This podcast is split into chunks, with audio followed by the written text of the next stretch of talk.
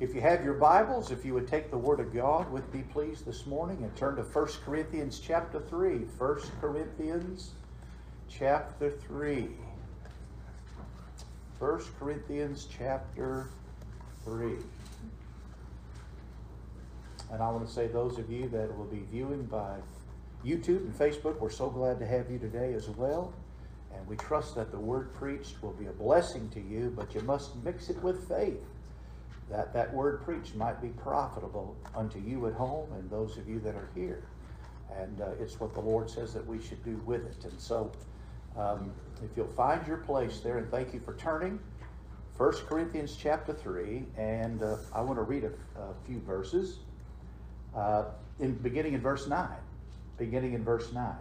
Paul here writing to the church at Corinth says, For we are laborers together with God Ye are God's husbandry, ye are God's building. According to the grace of God, which is given unto me as a wise master builder. I have laid the foundation, and another buildeth thereon. But let every man take heed how he buildeth thereupon. And I want to speak to you for a few minutes this morning on take heed how you build. Take heed how you build. All right, let's pray one more time. Father, I certainly do thank you, Lord, for these that have gathered to hear your word. And Lord, uh, I just can't do anything without you, Father. Lord Jesus, you said that of yourself. We, without you, we can do nothing. And Lord, I need you this morning. Need the power of the Holy Spirit to use me, God, to fill me, to help me to communicate your truth as only you are able to do. And so, Lord, while I'm speaking on the outside. I'm praying the Holy Spirit will speak to them on the inside. And Lord, if there be one here today that does not know you, I pray that today would be the day of salvation. Today would be the day that they might call upon you. And then, Lord, I pray that others, Lord, they indeed would mix faith with what they hear. Lord, we love you this morning, and I thank you for this opportunity in Jesus' precious name. Amen and amen. You know, years ago, another preacher and I, um, we used to hang sheetrock and uh, and do some finishing on that. How many of y'all have ever hung sheetrock before? You know, if you want exercise, it'd be better to join a health club than it would be to hang sheetrock. It'll put shoulders on you for sure. And uh, and on one occasion, uh, we were doing a church, and uh, as of that, it was a commercial building, and so there were fire codes and the like that had to be done. And so I'm standing in a stairwell, but uh, not like how you might think. I'm actually standing on a 2 by 12 And this 2 by 12 is stretched from the landing of the top floor in that building. And uh, it's jutting out across that open space, suspended about 20 feet off the ground. And we were using double sided 5 8 14 foot sheetrock, 14 by 4, you know. And, uh, and so I, I got a little place cut out where there's a fire break. You know, there's a two by four in between the studs like that to prevent fire from from uh, transferring or moving as best they can. Anyway, you lay what you cut out that piece of sheetrock and you sort of fold it up out of the way and nail it up. Stick that two by twelve in there, rest it on that piece of of, uh, of two by four. Then take the other end and you nail it down here on the landing, this wooden landing. And so now I'm walking out on this thing, and you know I, am not you know, I'm kind of a, a big fella, all right? And uh, uh, it was a little bit like walking out on the diving board, except the diving board was attached at the other end, so it's sort of bouncing along. And I have a screw gun in one hand and a pouch and tools and things, and so I'm putting screws in this wall and uh, and trying to get this done efficiently. And we put, you know, we nailed the the perimeter and then put screws in the field. Well, next thing you know, I'm busy, got the screw guns and next thing you know, man, I'm starting to bounce. And I, I, look over here to my left, and here comes a man walking out on that thing. And, uh, and he said, those, nail, those screws are too far apart. I want them 12 inches apart. And I looked at him, and my, my partner looked over there, and, and my partner said, Well, who are you? And he said, he turned to my partner and said, I'm the building inspector. And he looked at me and he said, Brother Ed, put them 12 inches apart. And that building inspector made it very clear as to what he was going to what he was going to expect from me and what he was going to be inspecting as he looked at that wall and looked at the rest of the work that we were doing. And you know, Paul is kind of like that building inspector. And so you say, What did you do? I, well, I stood there while he walked away, thankfully, and I put those screws the right distance apart just the way that he wanted. And so Paul here, he says he's a master builder. Look right there in the middle of verse 10 a wise master builder. I mean, he was a contractor, so to speak. And, and so Paul here, uh, he, he, he is likened unto that, this building inspector. And when he said, Take heed how you build thereupon, but let every man take heed how you build thereupon. And so I, I want to give you some things this morning I think that will help you uh, how, how, to, uh, how to do what God expects of us, and that one day what God is going to inspect about our lives. And, uh, and so I want you to see, look with me in verse 11, notice what it says, and we'll go down through this. I want you to see you got to follow the blueprint. If you're going to build properly, you've got to follow the blueprint. And if you don't, I don't know that I would want to be in your house because it may not be able to handle the wind and the, it may not be able to handle the rain or it may not be able to handle the elements that are going to come against it. But if you'll follow the blueprint, you'll do all right. Notice what he said For other foundation can no man lay than that is laid, which is Jesus Christ. And, you know, every building's got to have a foundation. And this, we're a spiritual house, so to speak, here, speaking about us as individuals. And you must have the right foundation. You must build to be, be built upon the rock, and that rock is the Lord Jesus Christ. He said the he said the winds are going to try your walls, the rains are going to try your roof, and the floods are going to try your foundation. If your house is built on anything else, he said that great will be the fall thereof. It's going to come down, and so you know we we uh, we sing a song about sinking sand. And you don't want to have your house built upon sinking sand. Children have a song that says, The wise man built his house upon the rock. And, uh, and they go through all those and they say, The foolish man built his house upon the sand, and man, the fall of it was great, and so forth. And, and so God wants us to start the right way. And the right, the right way to start is knowing Jesus Christ as your personal Lord and Savior. That is, you know, even this building, as nice as it is, it has to have a foundation. Otherwise, it can't support the walls, it can't support the trusses, it can't support the metal roof, and the sides and so forth. And so you and I, we must have that foundation in our life. Listen, religion has never saved anyone. It's a relationship with God through Jesus Christ alone. Uh, the, men are religious by nature, but that doesn't bring us in the right relationship. You see, religion is something that men feel like they must do in order to improve their, their relationship, if you will, improve their standing with God. But, beloved, there's nothing that a man can do that will take away the stain of sin. Only the blood of Christ. We sang about that, this morning. Only the blood of Christ. And when God sees the blood, he will indeed pass over us. Just like what was put on the on the on the doorpost and the lintel there, the Old Testament picture, when the angel of death came through and saw that blood, he passed over that house and everybody that was under the blood was safe. And if you've been saved by the grace of God, beloved, you're safe. You're safe. And, and so the Lord seals that to us. But here, you know, you got to follow the blueprint. And so, Brother Ed, so my life after salvation, how do I build on this house? Well, again, I'm going to say you've got to follow the blueprint. And the blueprint is right here in the Word of God. I mean, uh, where do you start when you're going to construct a building? Do you start on the roof?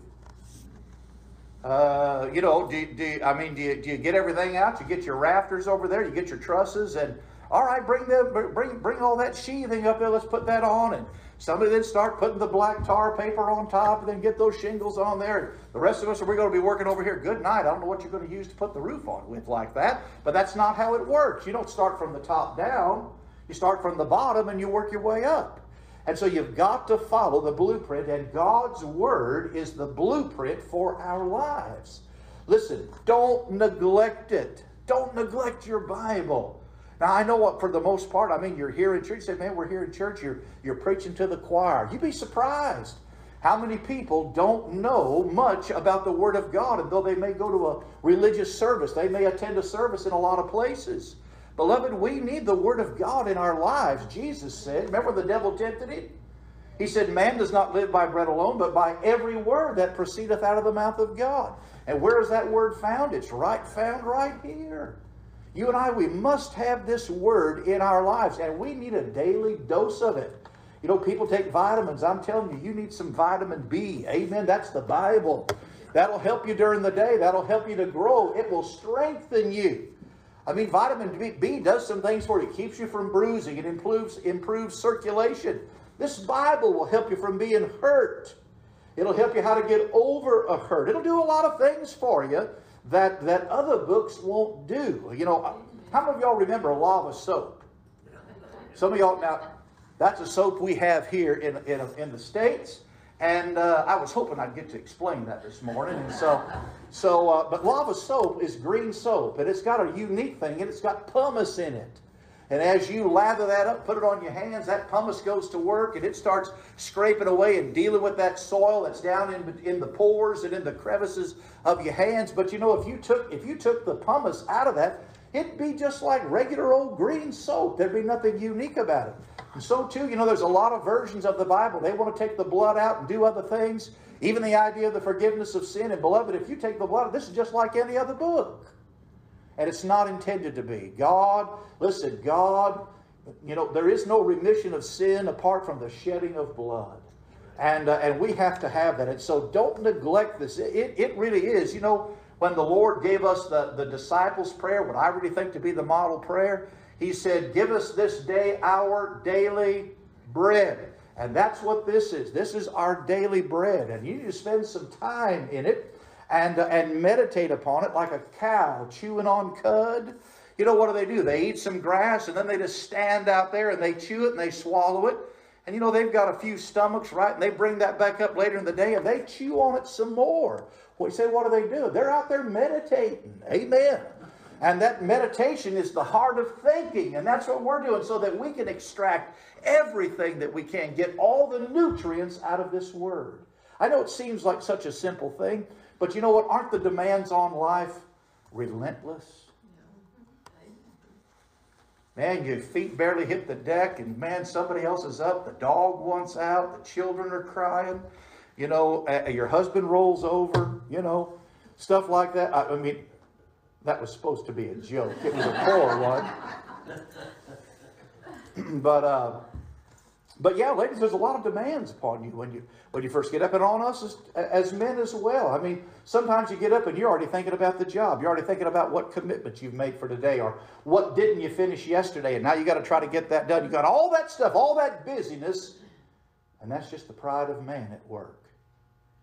Beloved, we're not fit really to face anybody until we faced ourselves in, and, and face the Lord in prayer and have a little face time in this Word. It's what will help you. It will strengthen you and give you what you need to face the day. You know, if you'll put some in, then the Holy Spirit can draw it out when you need it in your life. He is our remembrancer and put you in remembrance of the things that you have been taught and the things that you've been given. So don't neglect it. Daily have some time in the Bible. Daily have that time spent with the Lord and have Him help your heart and prepare you because you know what? You and I, we don't know what a day is going to bring. That's why I said, boast not thyself of tomorrow, for you know not what a day is going to bring. You know, a phone call five minutes from now could change our lives. It could. And, uh, and, and obviously, I'm not wishing that upon anyone, whether it be good or bad the, the news that might gather might come from that. But, beloved, we cannot neglect the Word of God. You say, Well, I come to church. I go to church every week. Well, beloved, that's not enough. How many times do you eat? Some of us more than others. You eat, right? Don't you eat three times a day? Or maybe you have those six little meals a day, but you're, you're, you're, you're eating on something. You're feeding upon something. And that new life on the inside that you got on the day that you were saved wants to be fed. And God desires to feed you from the Word of God. Now, listen, a song can help me. I, I, can worship the Lord going down the road to some tune, one of these hymns or whatever. That can help me, but there's nothing like, there's no replacement for the Bible. Jesus said, or Paul wrote under inspiration, said it's through the foolishness of preaching. The foolishness of preaching. Not an entertainment group. Somebody asked me yesterday, do, do, do we have drums? And I said, no. They said, do you have a band? And I said, no. And they said, Well, do you have a worship? And I said, No. I said, We're not in the entertainment business at Ranchero Drive. We want to see people edified. And that comes through the preaching of the Word of God. It's not the tapping of my foot or the clapping of my hands. And I'm not against that. In its right place. When we come to the house of God, we're to worship in spirit and in truth. And there's a vast shortage of truth today out in the world, is there not? Man, there is a vast shortage of truth out there. You know, uh, one of the things, one of the things that uh, Adrian Rogers said, he said, it's by nature that formed us, and it was sin that deformed us. Education informs us. Penitentiaries try to reform us, but only Jesus Christ can transform us. Amen. Amen. I think it was William Booth, the man that started the Salvation Army, that said that said that you know education without salvation brings damnation. And we've got a lot of that. Boy, there's a lot of that feeding. You know, I don't know about in Canada, and I don't know about in other places, but I know they're trying even here in Texas. Even here in Texas, we're trying to change the curriculum. They're trying to do some things in the classrooms here and things that our young people should never have to face you know, as a first grader or a kindergartner or whatever. Amen. I mean, it, it's vexing. Yeah, and I, you know, I, yeah, I don't want to face it as an adult, but I'm just saying, if you want to change a place, you start in the nursery, and you work your way up. And beloved, we don't need that in our land. We don't need it here in our community. And by the grace of God, we're not going to have it here in the church. Amen. Amen. And so my, my point is, is that, beloved, we need the Word of God. Don't neglect it. Don't correct it. Listen, God said what he meant, and he meant what he said. If the Holy Spirit wanted to use a different word, he'd have put it in there. You know, Jesus said, I'm the Alpha and the Omega. That's the first letter of the alphabet and the last letter of the alphabet and everything in between. Don't correct it. God only wrote one Bible. You know, there was a time, there was a time, you know, when Israel got something called manna. And the Bible says that when it fell, listen to what it says. I won't have you turn there. It's in Exodus 16 and verse 31. It says, In the house of Israel called the name thereof manna. And was like coriander seed, white, and the taste of it was like wafers made with honey. I like honey. Don't y'all like honey? Amen. I, it's in, man, it's a pleasant thing. It's a pleasant thing. But over time, they got tired of it. They said, man, all we got is this light bread. Would to God we could have the leeks and onions and garlics that were back in Egypt. And notice what happened. In Numbers 11 and verse 8, it says, The people went about and gathered it, and they ground it in mills, and they beat it in a mortar, and they baked it in pans and made cakes of it. And the taste of it was as the taste of fresh oil. Man, I don't know where you're going for dinner today, but I hope they don't have on the menu fresh oil. Amen. Uh, listen, man, that's not going to help you. No, no wonder, no wonder the manna was no longer palatable. No wonder the manna was no longer tasteful to them and desirable to them. Why? Because they changed it from the way that it was given to them. Beloved, the Bible doesn't need to be rewritten, it needs to be reread. Yes, Amen. And memorized, committed to it, and practicing it. And so don't correct it. Don't correct it. Take it the way God gave it. And you say, well, man, this is the 21st century. I understand that. I get that.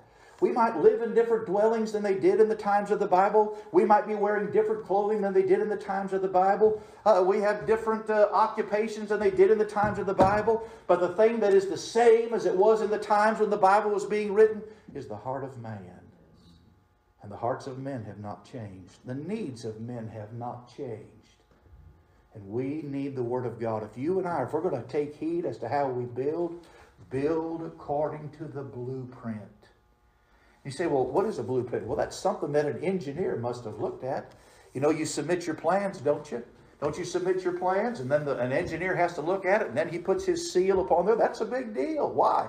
He looked at it and said, boy, the electrical's right, the, the plumbing is right, the stresses are right for that bearing wall, and the, and the spans are right for the rafters and trusses and the like. I mean, he looked at it, he gave it his he gave it his stamp of approval. And so then why would you go in there and just arbitrarily change it? I believe you could get in trouble for that. The building inspector comes by and he'd like see, hey, I'd like to see your prints. He wants to go out there and look at that. Is this going to be a certain way? Well, man, there, there's no wall right here. You got a wall right there. Or, or, or, there is a wall there and you don't have one there. What do you do? You know, I've heard a place where they say, take it down. Take it down. Why? Because it wasn't built according to plan. So, beloved, I don't think a man can improve on what the Lord said. Amen. Amen. Because holy men spake, not, not according to their own, but they, they spake as they were moved by the Holy Spirit. And the Holy Spirit superintended over that word and put it down here for me to enjoy, for me to believe, for me to receive, that it can bring deliverance in my life. You got to follow the blueprint. I'm not trying to beat a dead horse this morning. I'm just saying to you, don't get away from the Bible. Yes. You know, it's still the number one selling book in the world. Did you know that? You know, and I, I haven't been to a bookstore in a long time, and I don't know what they'll give you, but but I, I will just say to you that, that are here this morning, those of you that are listening at home, man, get you a King James Bible. And you say, well, I can't understand it. Well, if you get to know the author through the new birth, you'll be able to understand it. Amen. That's how it comes. That's how it comes. Don't settle for a substitute. A lot of these other things. Do you know there's about 200 verses missing from the New International Version? Did you know that? 200 verses. I know you say, well, man, I'm not a preacher. I, I, I get all that, but you know, that's part of what we do. We look at things, examine things, and compare things, and study things. A lot of those things are changed. In the, in the New American Standard Bible, you'll find there that it wasn't David that killed Goliath, it's Elkanah that killed Goliath which is a lie. Amen. Pick one up and look at it.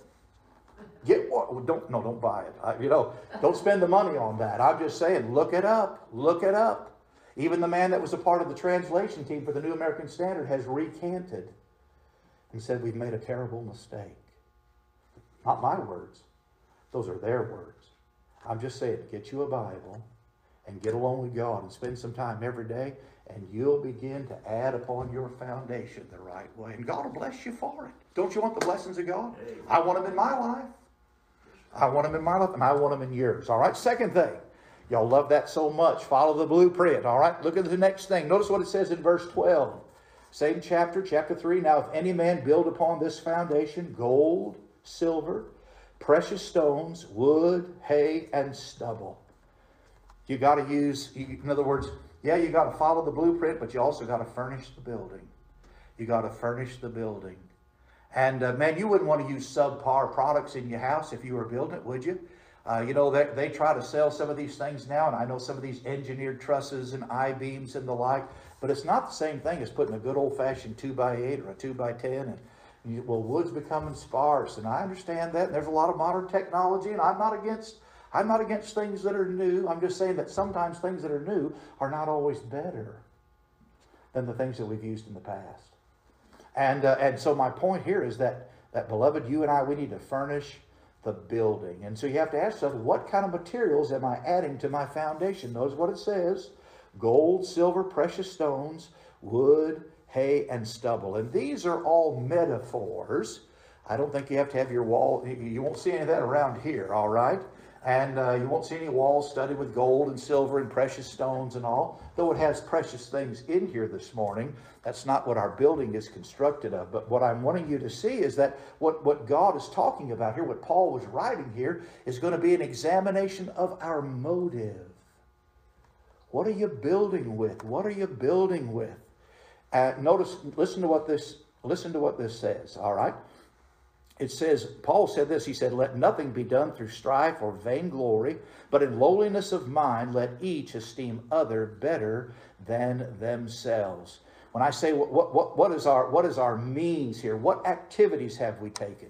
In other words, by what authority did we build upon that which God has given to us? There's a lot of people, they run their race, but it's just their race. They haven't been sent by God. They've not been commissioned by the Lord. And so there are people that want to do things that are outside the church, sort of extra biblical, if you will, outside of the church, rather than submitting to an authority. L- listen, God gave us the church. He gave it as a gift where men could be edified, men and women, boys and girls could be edified and strengthened in their relationship and strengthened in their walk. And God wants us to be a part of the church. And that's why the Bible says, not forsaking the assembling of ourselves, all right, as the manner of some is, but so much more as you what? As you see the day approaching. What? The day of the Lord. And so we're to exhort one another, man, come to the house of God. Come and be fed. Come and enjoy the fellowship of the saints. Don't do your own thing. God doesn't have a bunch of spares out there. God put them in the church. He wants them to be a part of a body, that local, visible body where they can come and be strengthened, where they can add their gift to the other gifts that are operating in the church. Why? That God is glorified and we all get some help. Help from you in your presence. And so, so what's the motive behind this? Paul said this not with eye service as men pleasers, but as the servants of Christ doing the will of God from the heart. So sometimes, you know, I mean, our motive is, you know, is it for the glory of self or for the glory of God? Why we do what we do. I'll, cut to the chase a little bit here. Look at verse 13 with me. Notice what it says. It says, Every man's work shall be made manifest, for the day shall declare it, because it shall be revealed by fire, and the fire shall try every man's work of what sort it is. Is that what it says in your Bible? What sort, S O R T? It doesn't say what size it is. It says what sort it is. It's not the quantity, but the quality that God is going to look at. And what has been the motive behind our service to the Lord? Uh, you know, there are some people, you know, have you worked with anybody like that? Man, when the boss starts walking around, they get busy. And when they get out of sight, then their mouth opens up and their hands stop and they lean on something or whatever and, the, and they're biding their time. I, I know you don't have anybody like that in other places. We have them here sometimes in America. We, we'll just talk about our warts, okay? And not about y'all's. I, am just saying that, hey, you know, but that's something, it, it, that's something that's going on in the even in our own country right now. Have you seen all the, in visiting here, have you seen all the help wanted, help wanted, help wanted, we're hiring, we're hiring, we're hiring? Yeah, there's plenty of work if you want to work for the right reason. And so, here in the work of God, we have to take heed as to how we're building. In other words, in the end of our life, God's going to examine our lives. The Bible says it there in, not only in Romans, but also in Second Corinthians, it says that we all must stand before the judgment seat of Christ. And one of the things as a pastor, my responsibility is to help prepare you for the day when you stand before the Lord. Not to give an account for your sins. That was already taken care of if you've been saved by the grace of God. That was taken care of at Calvary. That's where sin was judged. But it is going to be the record of what have we done with this salvation since we've been saved. What are we doing with the new life that God gave us? And so one of those things is, is about how are we serving the Lord? Are we doing it for the glory of self? Are we doing it for the glory of God? It's the verse that's in our bulletin back there. It says, whether you eat or drink or whatsoever you do, do all to the glory of God. What you have to ask yourself about, whatever you're involved in, whatever it might be. Hey, if you're passing out a track, if you're inviting someone uh, to the house of God, if you're talking to someone about, is it just about you or is it about for the glory of God? Uh, when, when, you're maybe when you're rendering aids, or, or maybe you do something at work, and, and what I mean, how do you respond when when your work goes unnoticed? How do you respond when you are neglected sometimes? Boy, that's why I'm hesitant after a fellowship and say, boy, you know, boy, the casserole over here, this particular one, the banana cake or whatever, the banana pudding, man, it was really good. And, and I, man, I really, good night. If you don't mention one of them, then some ladies, one of the ladies going to be like, well, I'm never bringing that again. They obviously didn't like it. He didn't say anything about it. So I won't be making that for the next fellowship. Well, who did you make it for? Well, I made it for everybody to eat. Yeah, but yeah, but beyond that, you should be making it for the glory of God. Amen, Brother Ed. I bet they say that in Canada too. I bet they do. But it might be amen, all right? Y'all are quiet this morning. We're paying attention. Nah, nice try.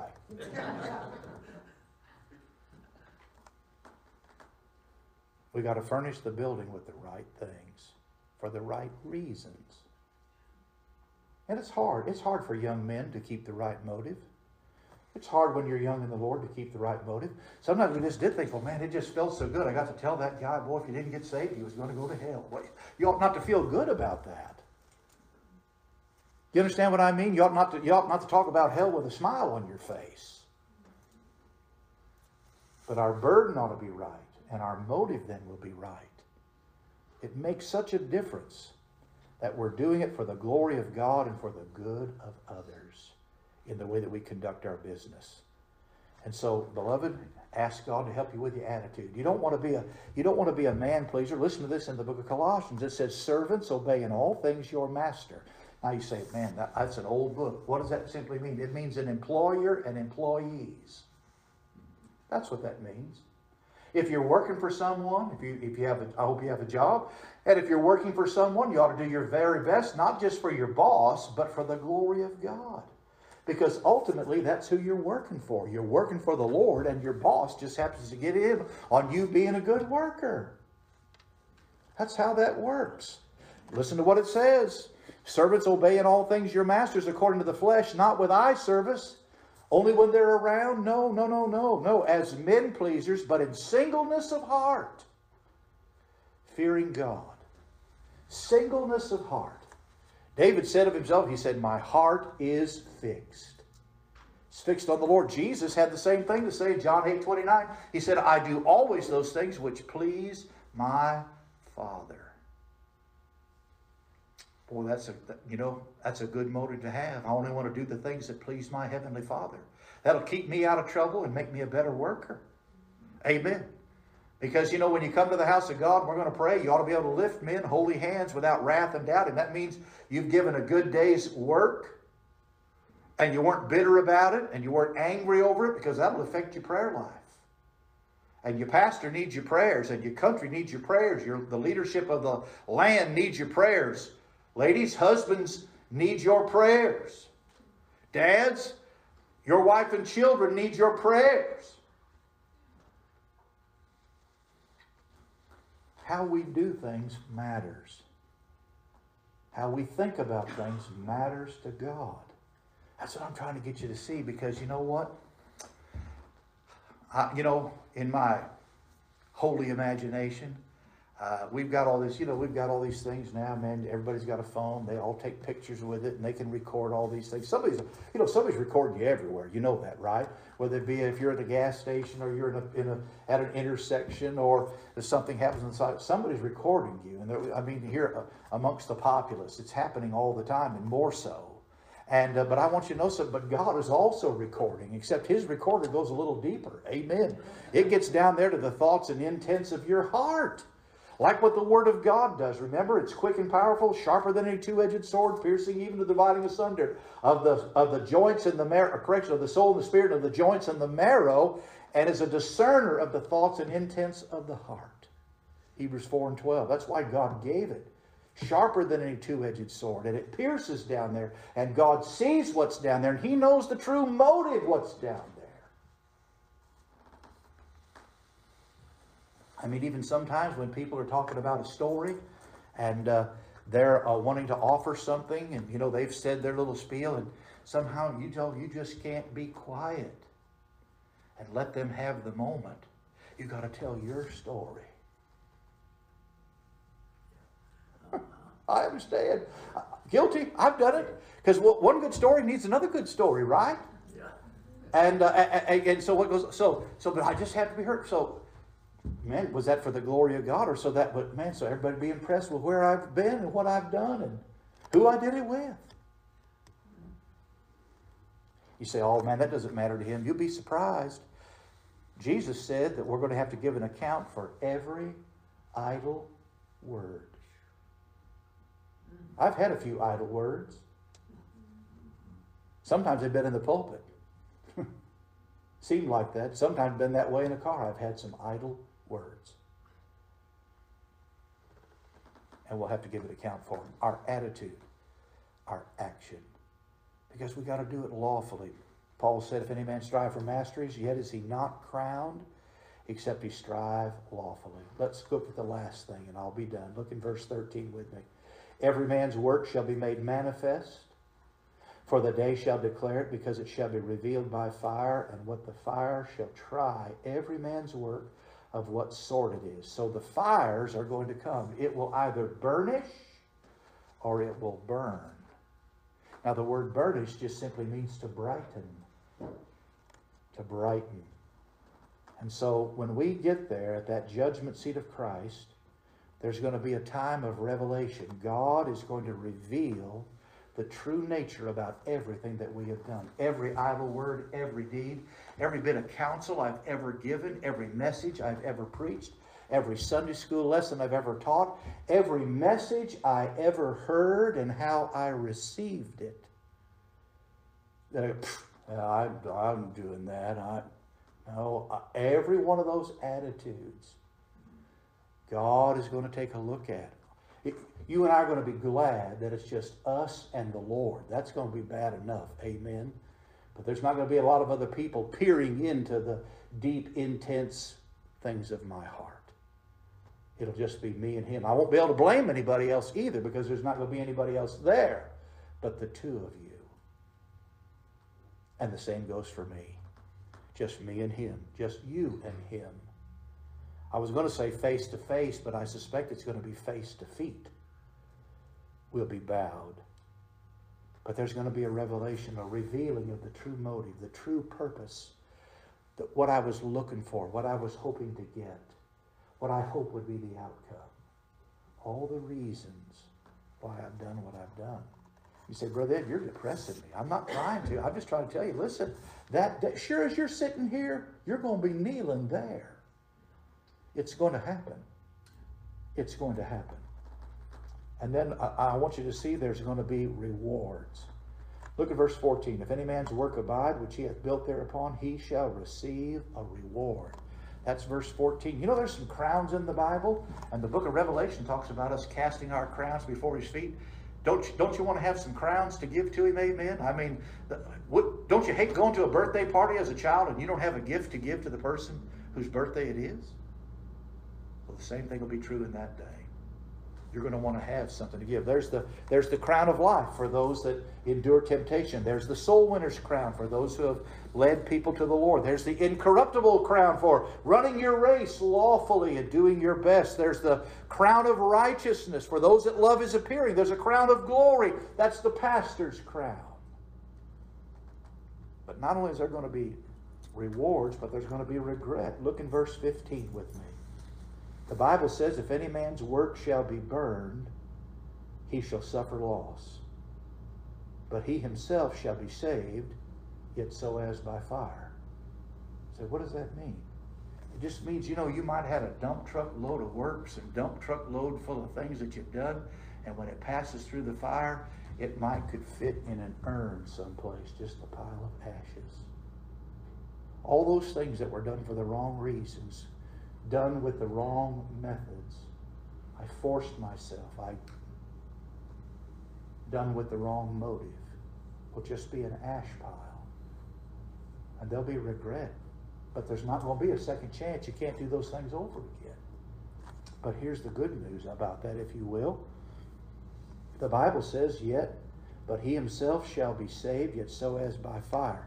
There's going to be a loss of those things, but not the loss of eternal life. You see, when a man is born again, he's born again forever. You can't be saved today and lost tomorrow.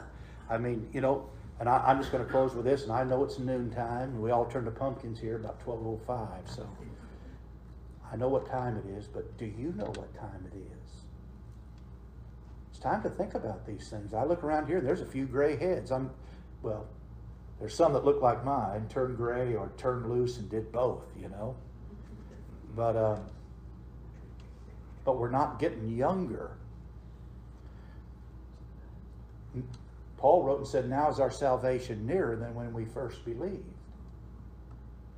And we're going to stand before the Lord, and we're going to have to give an account. And so, what, what I, I want you to see from this, when, when you get saved, you're God's child forever. He doesn't own you one day and disown you another.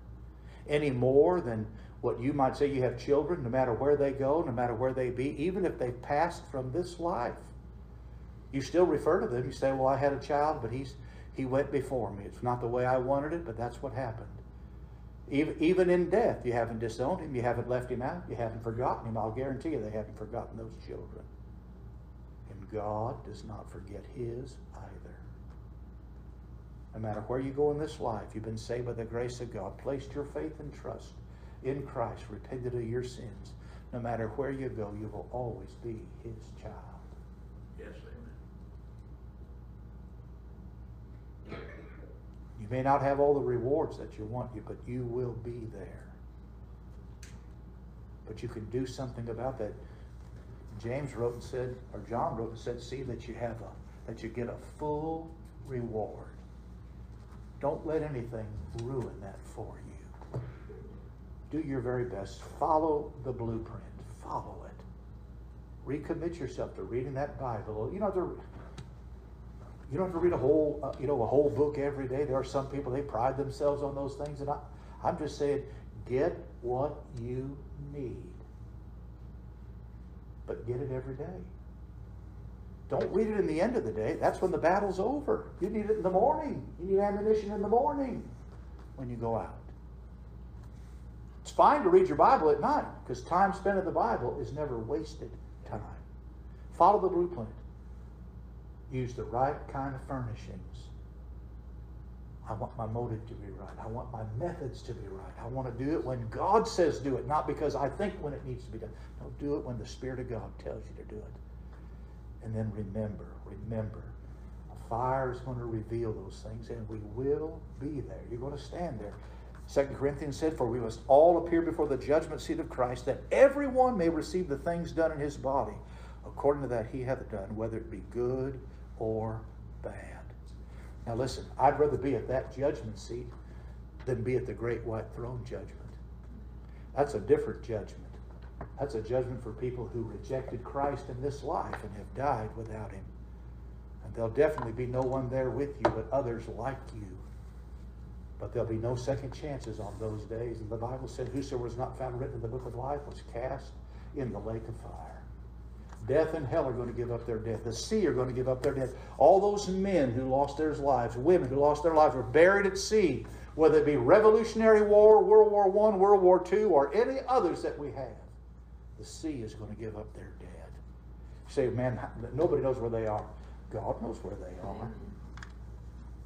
All those people that died, all those men that died there in the USS Arizona, all that went down in the Titanic, and others that have died in various bodies of water around the world. God knows where the bones are. You say, well, man, all of those little chemicals. Listen, who do you think put all this together? Yeah. He can do it. He can do it. Do you know Him today? Are you ready to stand before God? Because one day it'll happen. Let's stand. You now.